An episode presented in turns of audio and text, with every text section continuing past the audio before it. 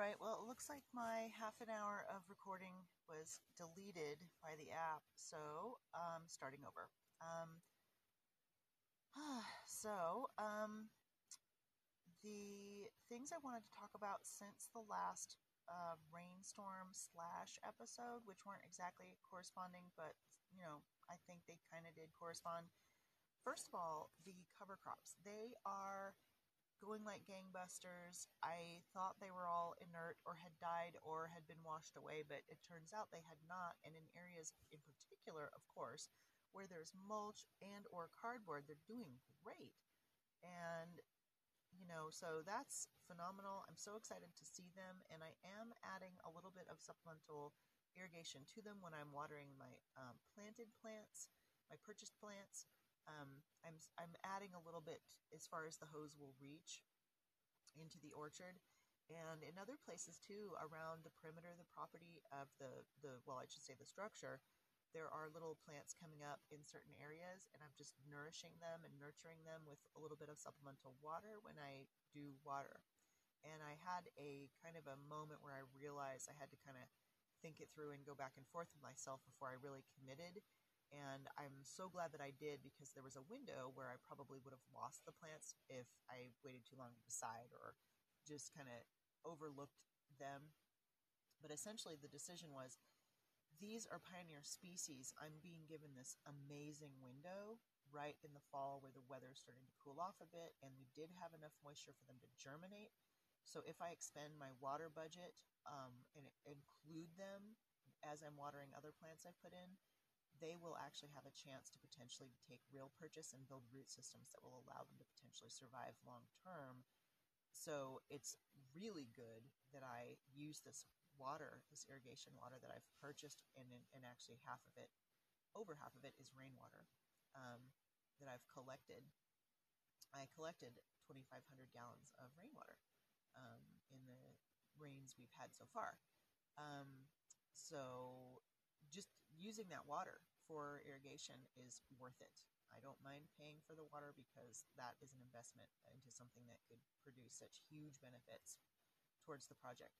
So all these beautiful little plants are coming up. I don't know what a lot of them are. I don't think they're all cover crops at all. I think a lot of them are just like, you know, seeds that were in the desert, you know, waiting for water. And then when we had our last rainstorm, they just were able to germinate because we had so much water. So, and they're coming up all over the area, not just on my property. Um, today I videotaped a walk around. No, it was I think it was yesterday because I went to a, a, dance practice. There's going to be some dance performances, and I'm going to do that. Um, that we were taking a break, and I walked over to a little patch that I noticed that had not been there prior, and I walked around and just videotaped it, and I'll put that on my YouTube channel. It was just so beautiful, all the little ground covers and grasses and flowers that were coming up in the desert, you know um, in a place that's supposedly just this barren wasteland, you know, but is really just a degraded landscape, like most modern post postmodern pre-apocalyptic landscapes are. I like to say pre-apocalyptic because like we're headed towards apocalypse, kind of, if we don't, you know, curb our our ways. Um, but anyway, so all these little plants are coming up. It's incredible. Um, one thing that I'm learning that I'm not doing well is under the shelter. I don't think I'm giving them enough water um, I don't think it's a shade issue. I think it's just a water issue. It could potentially be a shade issue, though. I could be wrong about that. But I'm really just, I'm not really, really soaking the soil where they are. I'm really kind of just like lightly spraying, you know, to where it dries out pretty quickly and it's probably not reaching the roots. So those are not doing as well. And I, I think I want to step up and give, give it a little bit more water there. But the ones that I'm just kind of, um, that are outside the structure, particularly on the north side, and then there's a big batch on the south side um, that's really awesome. There's actually a lot of grasses coming up from potentially from the hay or alfalfa or whatever it was. There's some beautiful striped grass. Um, there's other different types of grasses. And then there was all these grass, little grasses that had sprouted up around the blackberry that I had planted in the center post to the south. And I just let them go because plants, you know, just any plants, you know, that would come up. It's like greening the desert, right? Feels really good to see them, and why the fuck not? Um, they are now taller than me. They're beautiful. They're just like this big clump of waving, you know, and they're they're doing their inflorescence now too. So it's just it's gorgeous. I did a burn barrel this evening um, to actually um, get rid of a bunch of paper, you know, recycling that, um, you know, I just had filled the burn barrel with, and it was full. So I, I lit that up, and um, it burned a surprisingly long time for just a bunch of paper and cardboard, like really long. So I sat in my hammock and I just like watched it to make, just make sure it didn't catch anything. And the big old grasses were like blowing over towards the flames, and then they blow over the other way in the breeze, and the flames, you know, but they were mostly just blowing in the opposite direction of the grass. So the grass was cool; it never got caught fire, you know. So that was all um, beautiful, but it was just like lovely to watch. And um, my current love interest, um, he came over the other day and, and made a comment. He's like, God, it really feels good under here. It like feels good here. Like this is a good place, you know? And I was um, happy about that because it was like somebody else was picking up what I was laying down, so to speak, you know? Like someone else was was was sensing the the vibe and the the chi, the feng shui, if you will, of my space that I've created and worked hard on. Um, and that was satisfying to me to have someone else, you know, notice it and be affected by it in a positive way. Because it, you know, of course, like I want to, I want to definitely create a really hospitable environment. Um, I mean, I'm kind of terraforming, you know, the desert. So, um, but yeah, I've got my wind chimes and my plants everywhere, and it's feeling pretty good. And it's nice and breezy under my shade shade structure. So, especially this time of year. Um, so that's one thing is all the plants and um, the little little seedlings and stuff that I'm that I'm nurturing. Um, the, the orchard itself is really coming green. I've got the cardboard down with the mycorrhizae under it. I've got mulch over that a little bit, and it's really sparse. It's not, I you know, I haven't gone up north enough times yet to really get enough mulch to really cover things, even with a single layer. Um, so there are areas that are not covered, and I did get my new box of landscape staples very recently, so I have plenty on that, so I can really start, you know, when I have the time, really laying down cardboard and covering all the ground of the orchard. And then I could see myself potentially expanding that, laying down cardboard and pinning it down just across larger areas of the property too. But that's in the future because right now I'm, you know, I've got certain things need to happen before other things. But it's really making a difference. Even when I wasn't watering it, it was still making a difference. Um, there were ground, there were little cover crops coming up just from the rain. Um, and I've, I've, got like nice grasses growing. I've got things that look like amaranth, and there's clover, and so it's really exciting to watch um, this this greening of the desert. Um, the plants I put in that I had purchased are all doing pretty well. The Texas sage looks like it went through a little bit of trauma, maybe sitting in the greenhouse a little too long, you know, but it's it's hanging in there. The um, Texas lilac does not look so good, unfortunately. I was really excited about that plant because it gets like 15 feet by 15 feet tall and wide, but it just doesn't look super great. I don't know if it's going to make it. I'm probably overwatering it. I don't know, but I skipped watering um, today, so I, you know, I just it's hard to tell if you're overwatering in certain cases. And I think out here, you know, it's easy to do because the bentonite really does retain moisture, you know. Um, so I'm probably wasting water. But I'll probably figure that out over time as I fine tune and, and whatnot and you know install irrigation systems like drip and you know more of the I really want to do more of the clay pots because I've been trying the wicks, I've been trying the clay pots, and the clay pots I finally figured those out as I think I mentioned last time. And um, it's really just about, as far as I can tell, putting the clay pot upslope and really close to the plant. So what I found works the best if you're going to try this is to bury the clay pot at the same time that you install the plant itself. So I just dig one big hole that will fit the clay pot and the plant, right? And I'll usually dig down um, the, let's see, how do I do it? Do I do it the same depth? Yeah. So, I, okay, yeah, because it's buried. Um, but if you have a little bit of slope, obviously the pot's going to be a little higher. But that's the best way, I think, is just dig, don't dig two separate holes. Like, don't have that separation of soil in between them. Just dig one hole, and then you're going to backfill, of course. Um, but that's been really working. All the eucalyptus that I put in are doing great, and they um, even the one that was starting to fail and looking all crispy and like its terminal um, shoot had basically died back.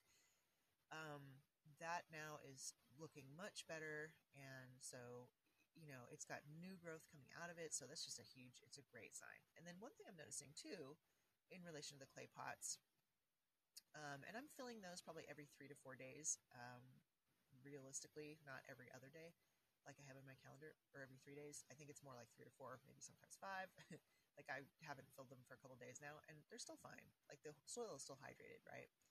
But um, that's kind of the beauty of it. You know, even after it's drained out and emptied, it's still hydrated around the soil, even in the desert. So I highly recommend clay pots. And ultimately, what I want to do is I want to, and I'm kind of on my way already, but I just haven't had time to get this part of my project, you know, set up and running yet.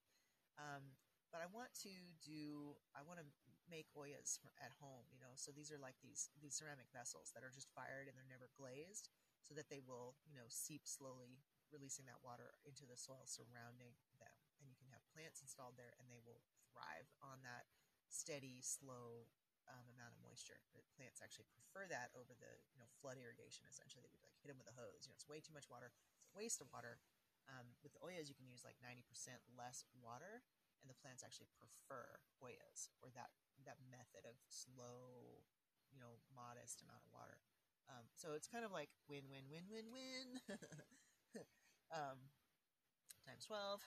So um, I do have a wheel, as I've mentioned before. I'm going to build an Adobe kiln, and the third piece fell into my lap. I had known that I wanted to find a source of clay because I purchased about I spent 25 bucks on uh, some clay, and when it was delivered, it was like the size of a cantaloupe and there's no freaking way that that's sustainable. That's way expensive. So um, I was like, well, maybe there's a source of clay. I don't know. I don't really know. I'll figure that out later. But it turns out my um, my love interest has a an intuitive sense of water catchment, um, like I do, and um, he's dug these like 15 foot deep swales with huge berms up on the bottom of his property, which is not where I put it, but it's you know his project, not mine so I don't judge him for doing that. But we it's basically a swimming hole, and we've been swimming in it, and the dogs have been in it, and it's been awesome.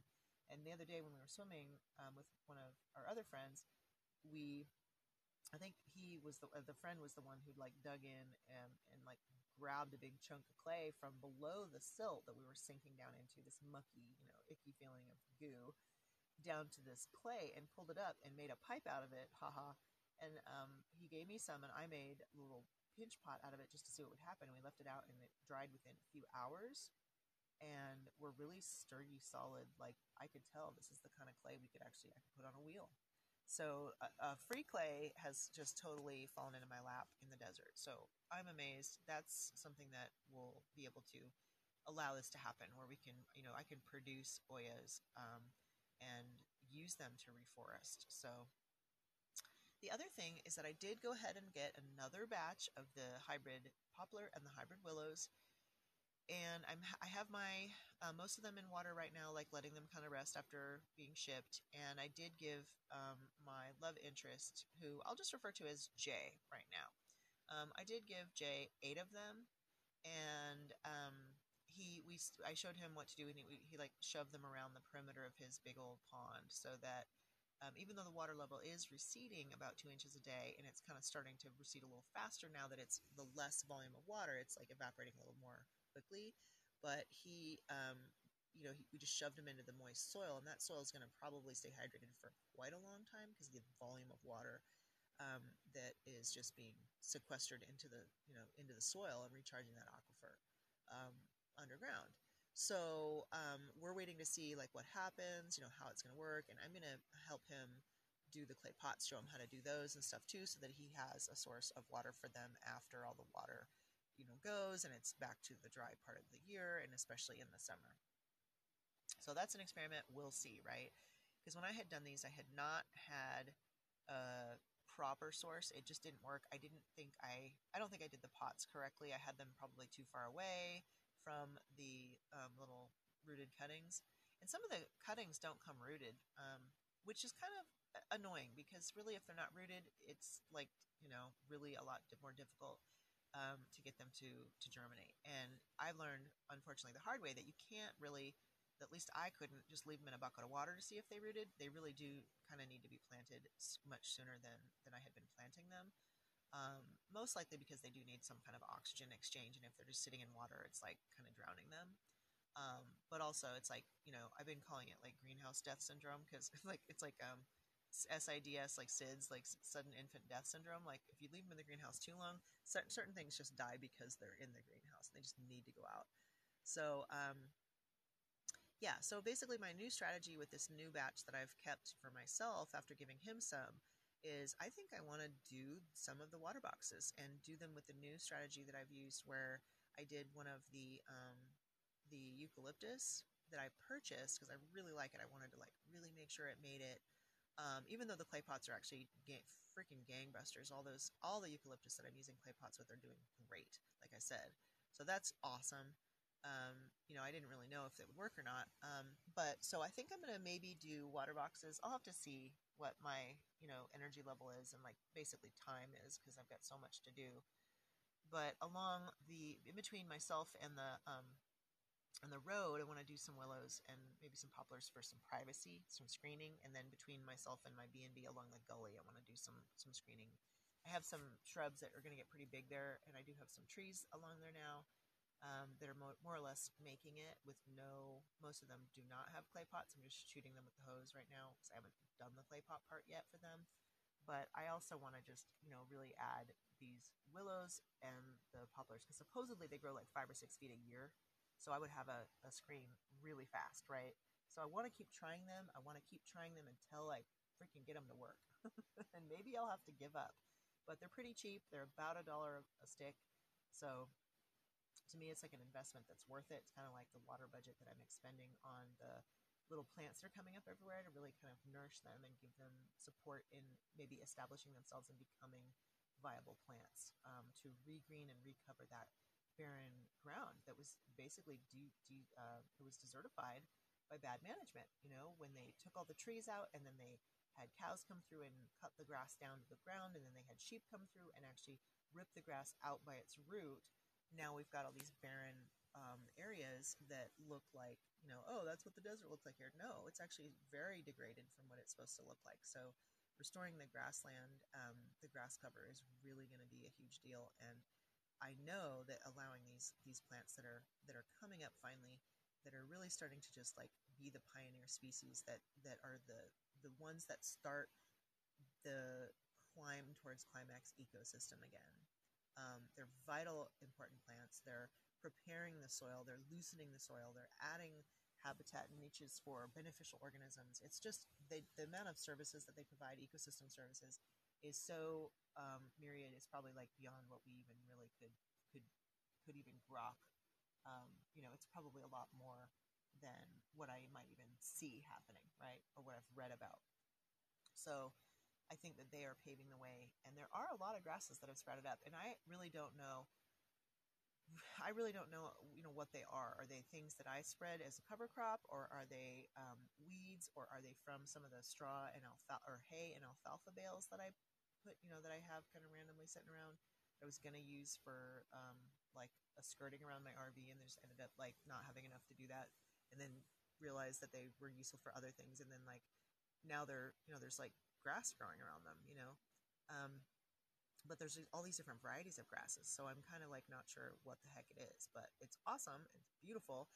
Um, I do want to mention before I forget the wetland. I had a, um, I thought about this. I should update you guys on the wetland because I have stopped adding supplemental water to the wetland as of the last rain we had, and that was like what two weeks ago now, and it's um, it's hanging in there finally. I think something actually finally happened.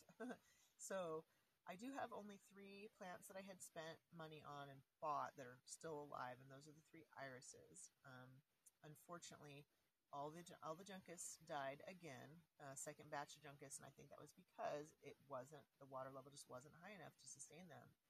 Um, and really, what I should do is go and spend more in a third batch, and really, but I don't want to go in there at this point and do that because I've already got like a bunch of straw laying down. I've got the chicken wire over it.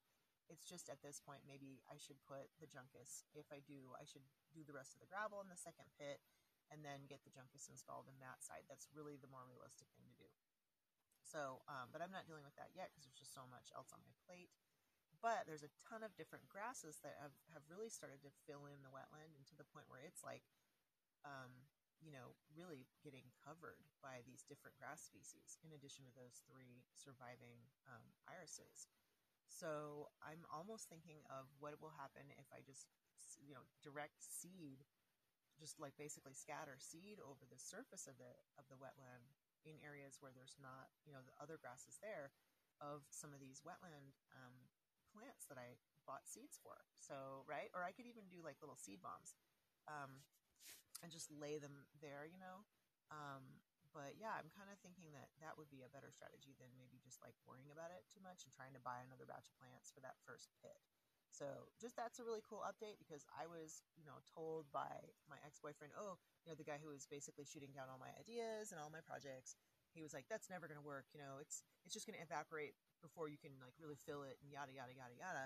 But in the meantime, I was adding supplemental water diligently for a period of time on a daily basis during the period where it was maybe you know wasn't full and it was we weren't getting any irrigate um, precipitation um, before the monsoon season really kind of kicked in, I guess, and and actually over the summer too.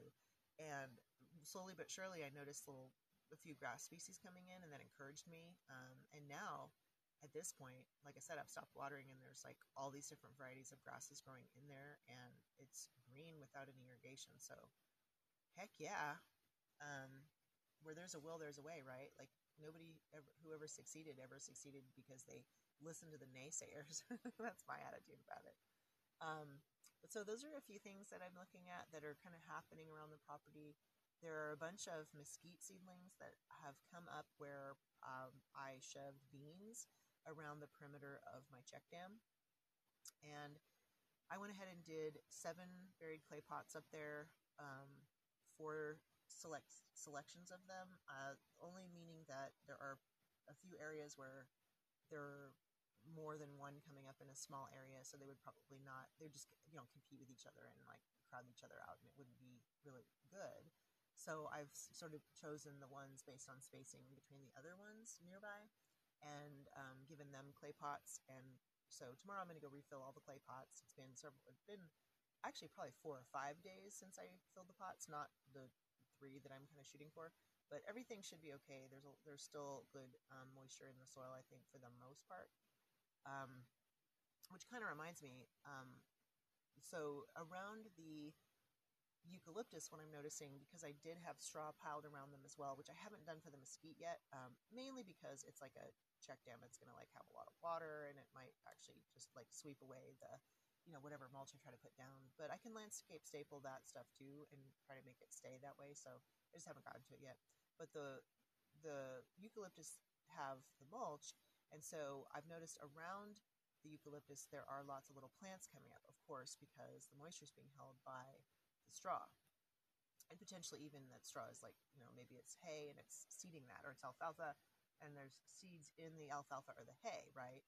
So that's awesome. And then just in just in terms of like where I probably shoved some mesquite pods at one point um, in the berm in the swale rather to the west. I mentioned I think before several mesquite seedlings had come up there, so I had kind of just half-assedly mulched those, very half-assedly. I'm talking about like here's a little scrap of straw. I'm going to kind of pile it around each of these, you know, and then just like forget about it. But they're doing well.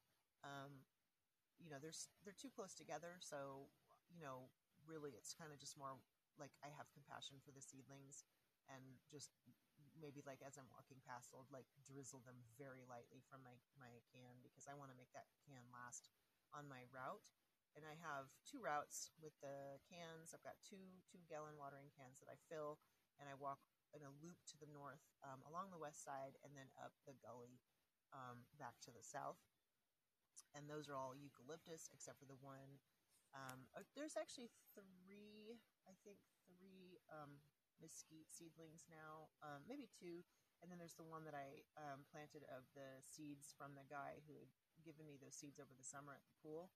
Um, everybody here calls him CIA because he um, was at January 6th, and well, I think he was like arrested or something, but you know, brief comment there. Um, you know, of course, it was um, the CIA who was running the operation, the FBI, and they were using Antifa and um, you know to like go in and pretend to be MAGA as per the usual um, to create this like false event so that they could like get Trump. You know, um, and there's lots of proof of that, um, including video evidence um, uh, of like for I won't go into it now, but there's a lot of evidence of that. Maybe that'll be a topic that I'll revisit with my um, co-host that's uh, that we'll be doing um, episodes with.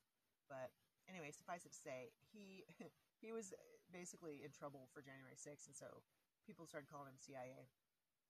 Um, he was the one that gave me a bunch of seeds um, that he he was trying to grow in his greenhouse, but then had to leave, and they all died. All his seedlings died, so he just gave all this stuff to me, and I'm like, sure.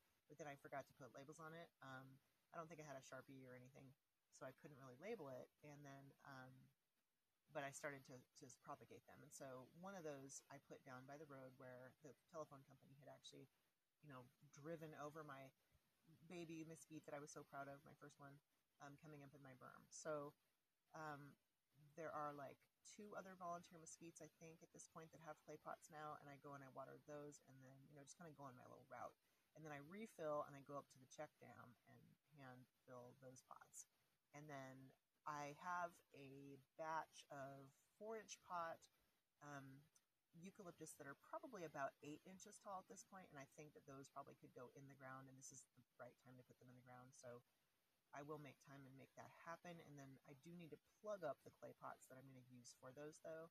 And I'm going to probably need to procure more clay pots at this point ahead of getting the system set up where I can get the clay, get the wheel going, um, build the kiln, and start producing ollas. So I think buying some more clay pots at this point just to get stuff in the ground this fall would be um, the right thing to do. So, yeah, I don't know how I'm going to make this all happen because I've got my B&B that I'm still working on and behind on that. My order of hardware for the shade structure for the A-frame did not get picked up, so I have to probably go up north and get that maybe this weekend so that I can really attach the shade sail. But I haven't even set the post for that yet, and I technically could because I can just look at lay the shade sail out and know pretty much where they need to go and how far apart, and then when I get the hardware, I can adjust the distance. I need to clear up all the construction de- debris still for the community space. Um, I did get a really cool cow skull hung on the bathhouse, and I did get toilet paper for the bathhouse, and I'm I ordered um, hand sanitizer, um, and then I need to uh, I need to let's see bring the cedar chips that I'm going to be using for composting over there, and fill like a container for them to use to and get a little scoop and all that. And then I think I want to paint some of the wood because it's like really dirty looking um, for the charging station and the workstation that are that were built for me um, by my ex um, boyfriend who was uh, supposedly a GC in the past. Um, um, he left the site a mess, but then again, I did dump him, so he probably did it um, angrily, you know, or whatever. Um, but I so I need to clean up all that construction debris, some pallets, and a bunch of like I don't know random pieces of stuff, and like you know nails and screws and some trash and whatever. Um, but I did move the picnic table over with my new squeeze. Um, Jay, he helped me get that over there. I couldn't have carried it by myself. So that's really nice. And sure enough, the placement is perfect because during the heat of the day, it's in the shade. And it really does make a difference to be under shade out here. Like, you're like, ugh. Or you go into the shade, you're like, okay, you know, like I can handle this. This isn't bad at all, right? So, really glad that I am doing shade for my guests. Um, I still need to get the campsites sited and my um, really this is really good. My lighting came in. So i do have the post cap lights. I have all the new path lights that i'll be using to help demarcate the spaces. And what i need to do is just you know get the wheelbarrow and get the cement you know bring all that stuff out there with the shovel and the post hole digger whatever and bring those um, those uh, like cut off ends basically of the i think like 14 foot long four by four posts that I had bought secondhand for like five bucks each from the mechanic who has like a little bit of a scrapyard going. Um, those are perfect for doing the bollards that I'll put little signs on for like, you know, space A or whatever, you know, we don't give them cool names. But I need to do all that. The paths are in though. I have light lit paths going to the community space from two different um, rentals both the camper and the A-frame, and I have the path going from the community space out to the campsite. And then I'll be using those path, those new batch of path lights um, for demarcating the campsite and probably doing a path out to the campsites as well. And then have the uh, bollard lights; those will be for both the campsites, and then I'm going to do like a parking area with bollards that are lit so that it's really clear, like where do you park your car, you know, stuff like that. So there's a lot to do. I did get the cushion, the seat cushion from the Sunlight Camper and laid it out on my new picnic table that I assembled the other day. I think it was yesterday. Got that done. Um, and I, no, maybe that was today. No, oh my gosh, it was today. So it was this morning that I built my picnic table, my new one, to replace the picnic table that I dragged over to the B&B area. Um, and I laid out my beautiful faux leather. It's like a what, creamy and, and gold um, alligator. It's really pretty.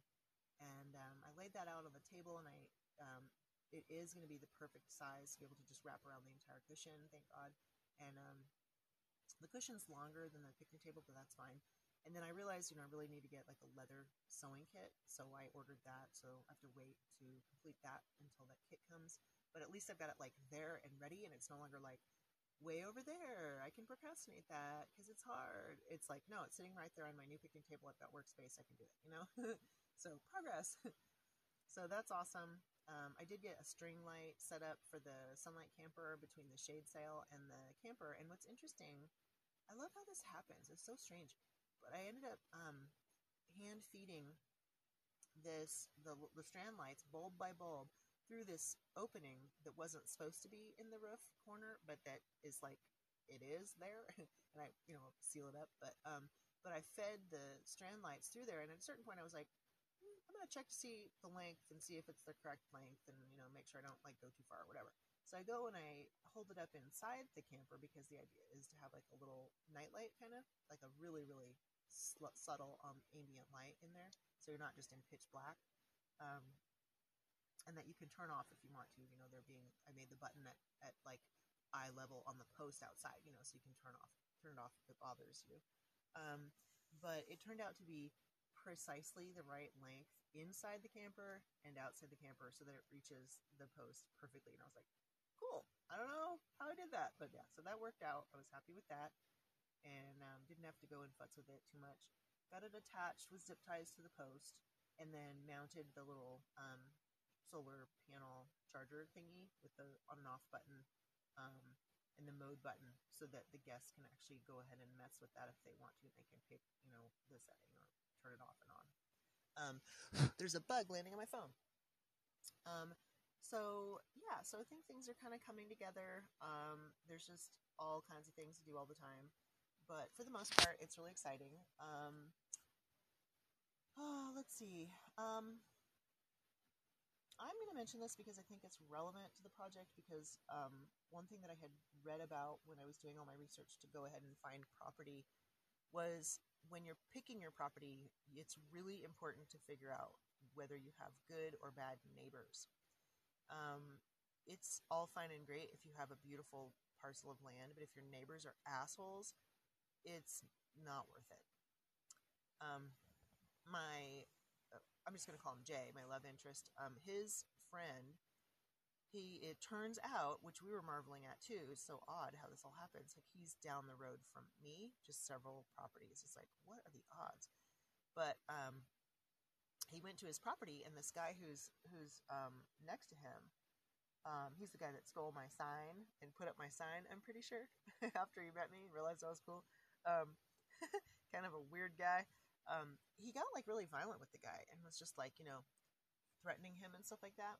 So I guess he just was trying to intimidate him to not use the property because he's used to having it be kind of empty, which is like super ridiculous and shitty. But the the friend um, is like just gonna stay with um, Jay for a while and figure out what he's gonna do. But obviously he needs to stand up stand up for his rights and you know it's his mom's property i guess but still it's just like crazy but it illustrates my point that you know a shitty neighbor is like really a big deal right if they threaten to shoot you because you're on your property and they don't they're not used to the idea of you being on your property that's a problem right um so anyway um there in a wider context, uh, I had a really fantastic summer. Um, I went to the pool almost every day, and it just was like, excuse me, um, something that I did just for fun because I liked it, and I had developed the habit in Altadena of just hanging out by the pool every day, and it really was just very satisfying, and it helped you deal with the heat. You know, it's just a really nice activity, and I, I had said that my house, my you know, when I got my own place, that it was going to have a pool um, in Altadena, and that was the thing that I manifested. And I had this really awesome place for like three years, um, three years and four months. So I was kind of used to that. And sure enough, there's a pool out here, so I'd go to the pool almost every day, and it was just this really great thing to do. You know, if it was really super hot, it you just get into the pool once, and your core temperature goes down, and you're all happy for the rest of the day. But the pool turned out to be this whole social scene that I had never expected out here, and it just was like really fun, and I made all these friends and just had a blast. And um,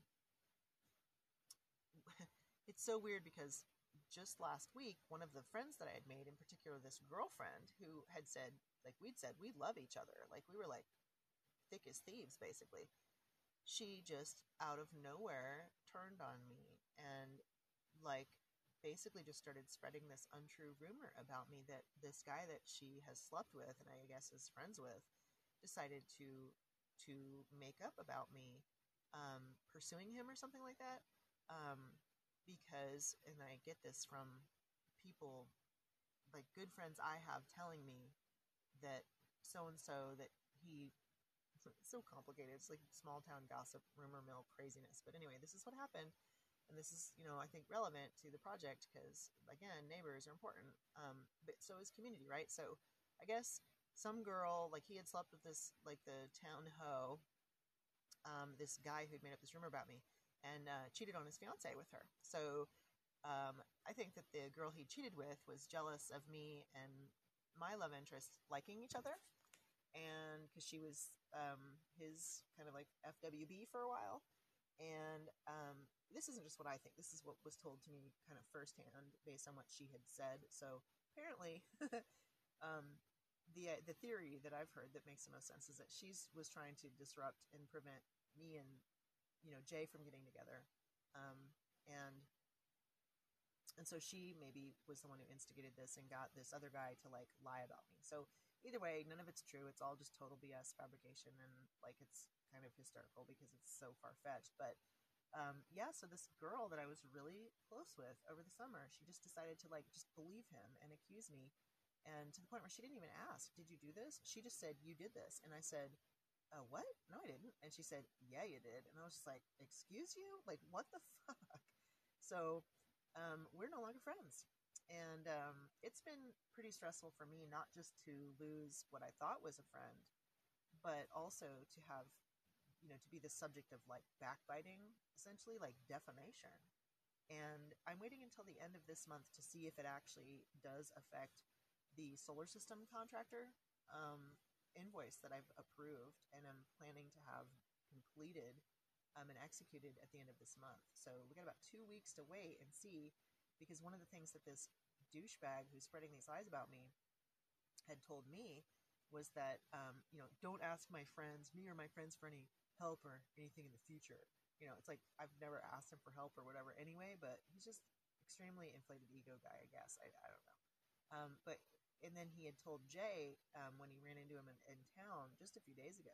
He started lying to him about me, and he said, um, you know, and I told her like not to ask my boss for any help. So he works for the solar contractor who is supposed to do the work for me. So my guess is that he is defaming me to that guy, and that guy is going to back out of the deal. And um, so I've talked to my attorney and do plan to pursue, like, um, at the very least, a cease and desist letter. Um, against both of them, the girl and the guy who are lying about me, because it just pisses me off, and it's um, potentially going to impact not just friendships, but potentially like something that you know my my power system, which is kind of important.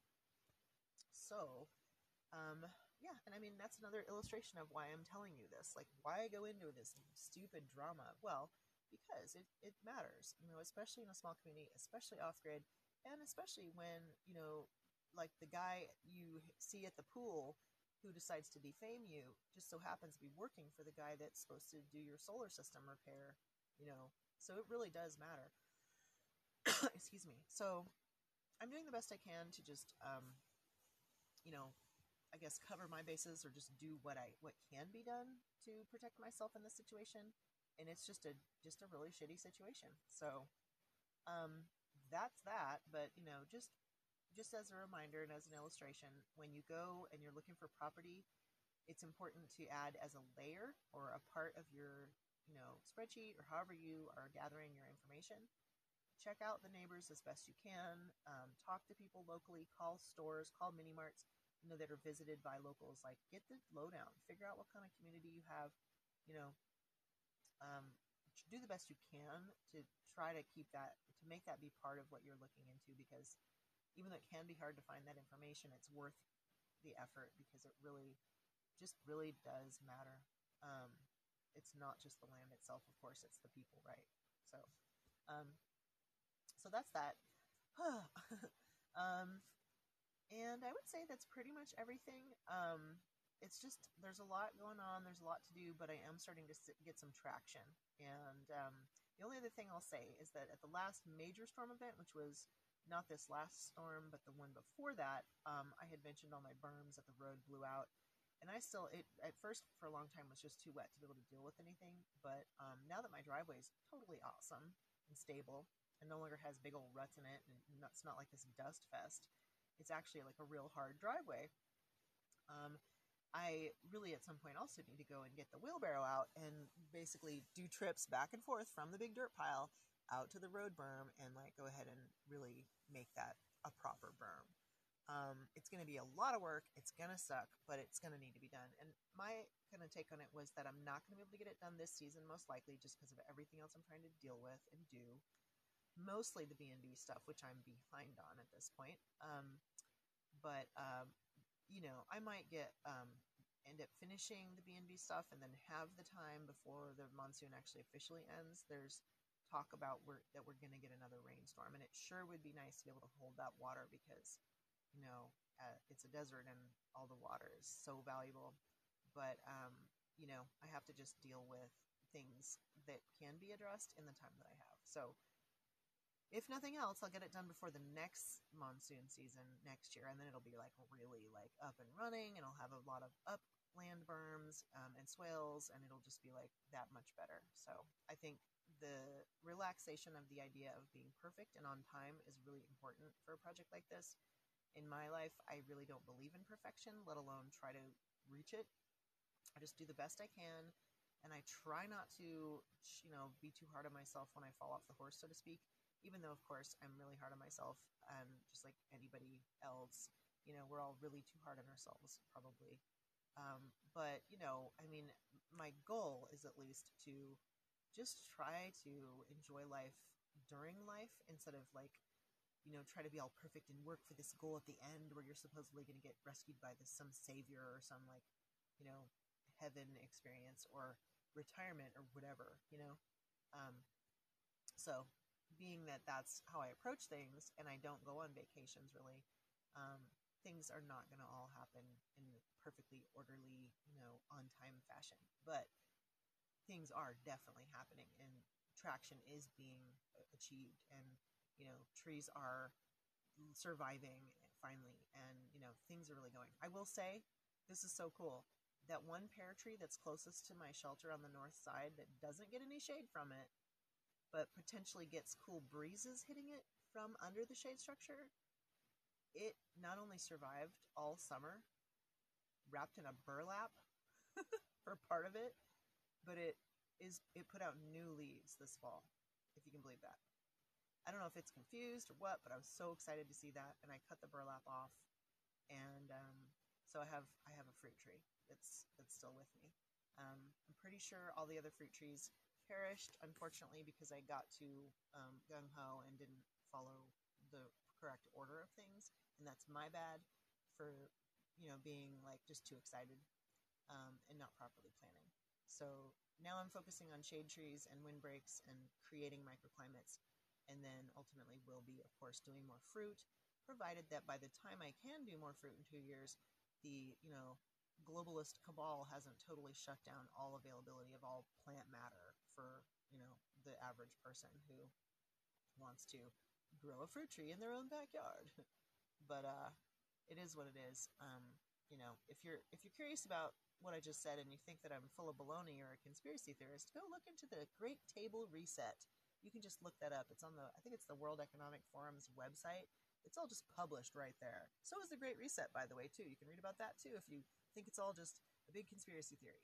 Um, but the Great Table Reset is particularly um, fucked up because, you know, they're talking about like taking over the global food supply and centralizing it just like into this one world government shit where they like have total control over food around the world. I mean, they're criminally insane. If you if you understand that, then you understand that all the things they're doing make sense. But you know, that in particular is frightening. And um, even some of the people I've been interviewing for some market research I've been doing for a new uh, product I'm going to be rolling out in the next five months or so. Um, they're telling me that some of them are like really like, yeah, I've been watching what's going on with food supply and like prices, and I know that this is it. We got to like get our permaculture stuff dialed in and yada yada. So um, it's not just me that's like out here in the boonies like pre- prepping, you know. Definitely people are thinking about this for sure. It's pretty obvious if you're paying any kind of attention at all that something is going on um, that's not good. So, um, but anyway, um, if you're interested in how to really just like get ahead of the game and you know protect yourself, protect your family, you know, make sure you've got food and water for the rest of your life and no one can take it from you and all that. Um, you can pre-order my book zombie permaculture which not only identifies the real threat that we're all actually facing that most of us don't realize we're facing but that i've figured out what you know what it is but it also gives you a workable real solution that i've actually experientially found out works. So i'm really excited about this book. Um, it's called zombie permaculture and you can pre-order a copy or check out check it out and you know ask me questions or whatever um, at zombiepermaculture.com and you can also follow me on YouTube at um, basically, I think it's, you know, just look up zombie permaculture on YouTube and you'll find me. I'm pretty sure I'm the only one. Um, but if you need the URL, uh, I'll try to put it in the description. So um, thank you so much for listening again. And I hope your project, if you've started it or are going to start it or are just taking notes at this point, is going along for you and that you're going to be able to, to achieve um, a project similar to this if that's your goal and that my foibles and my successes are helping you reach that goal um, so that you can do this too. So thanks again and have a great day.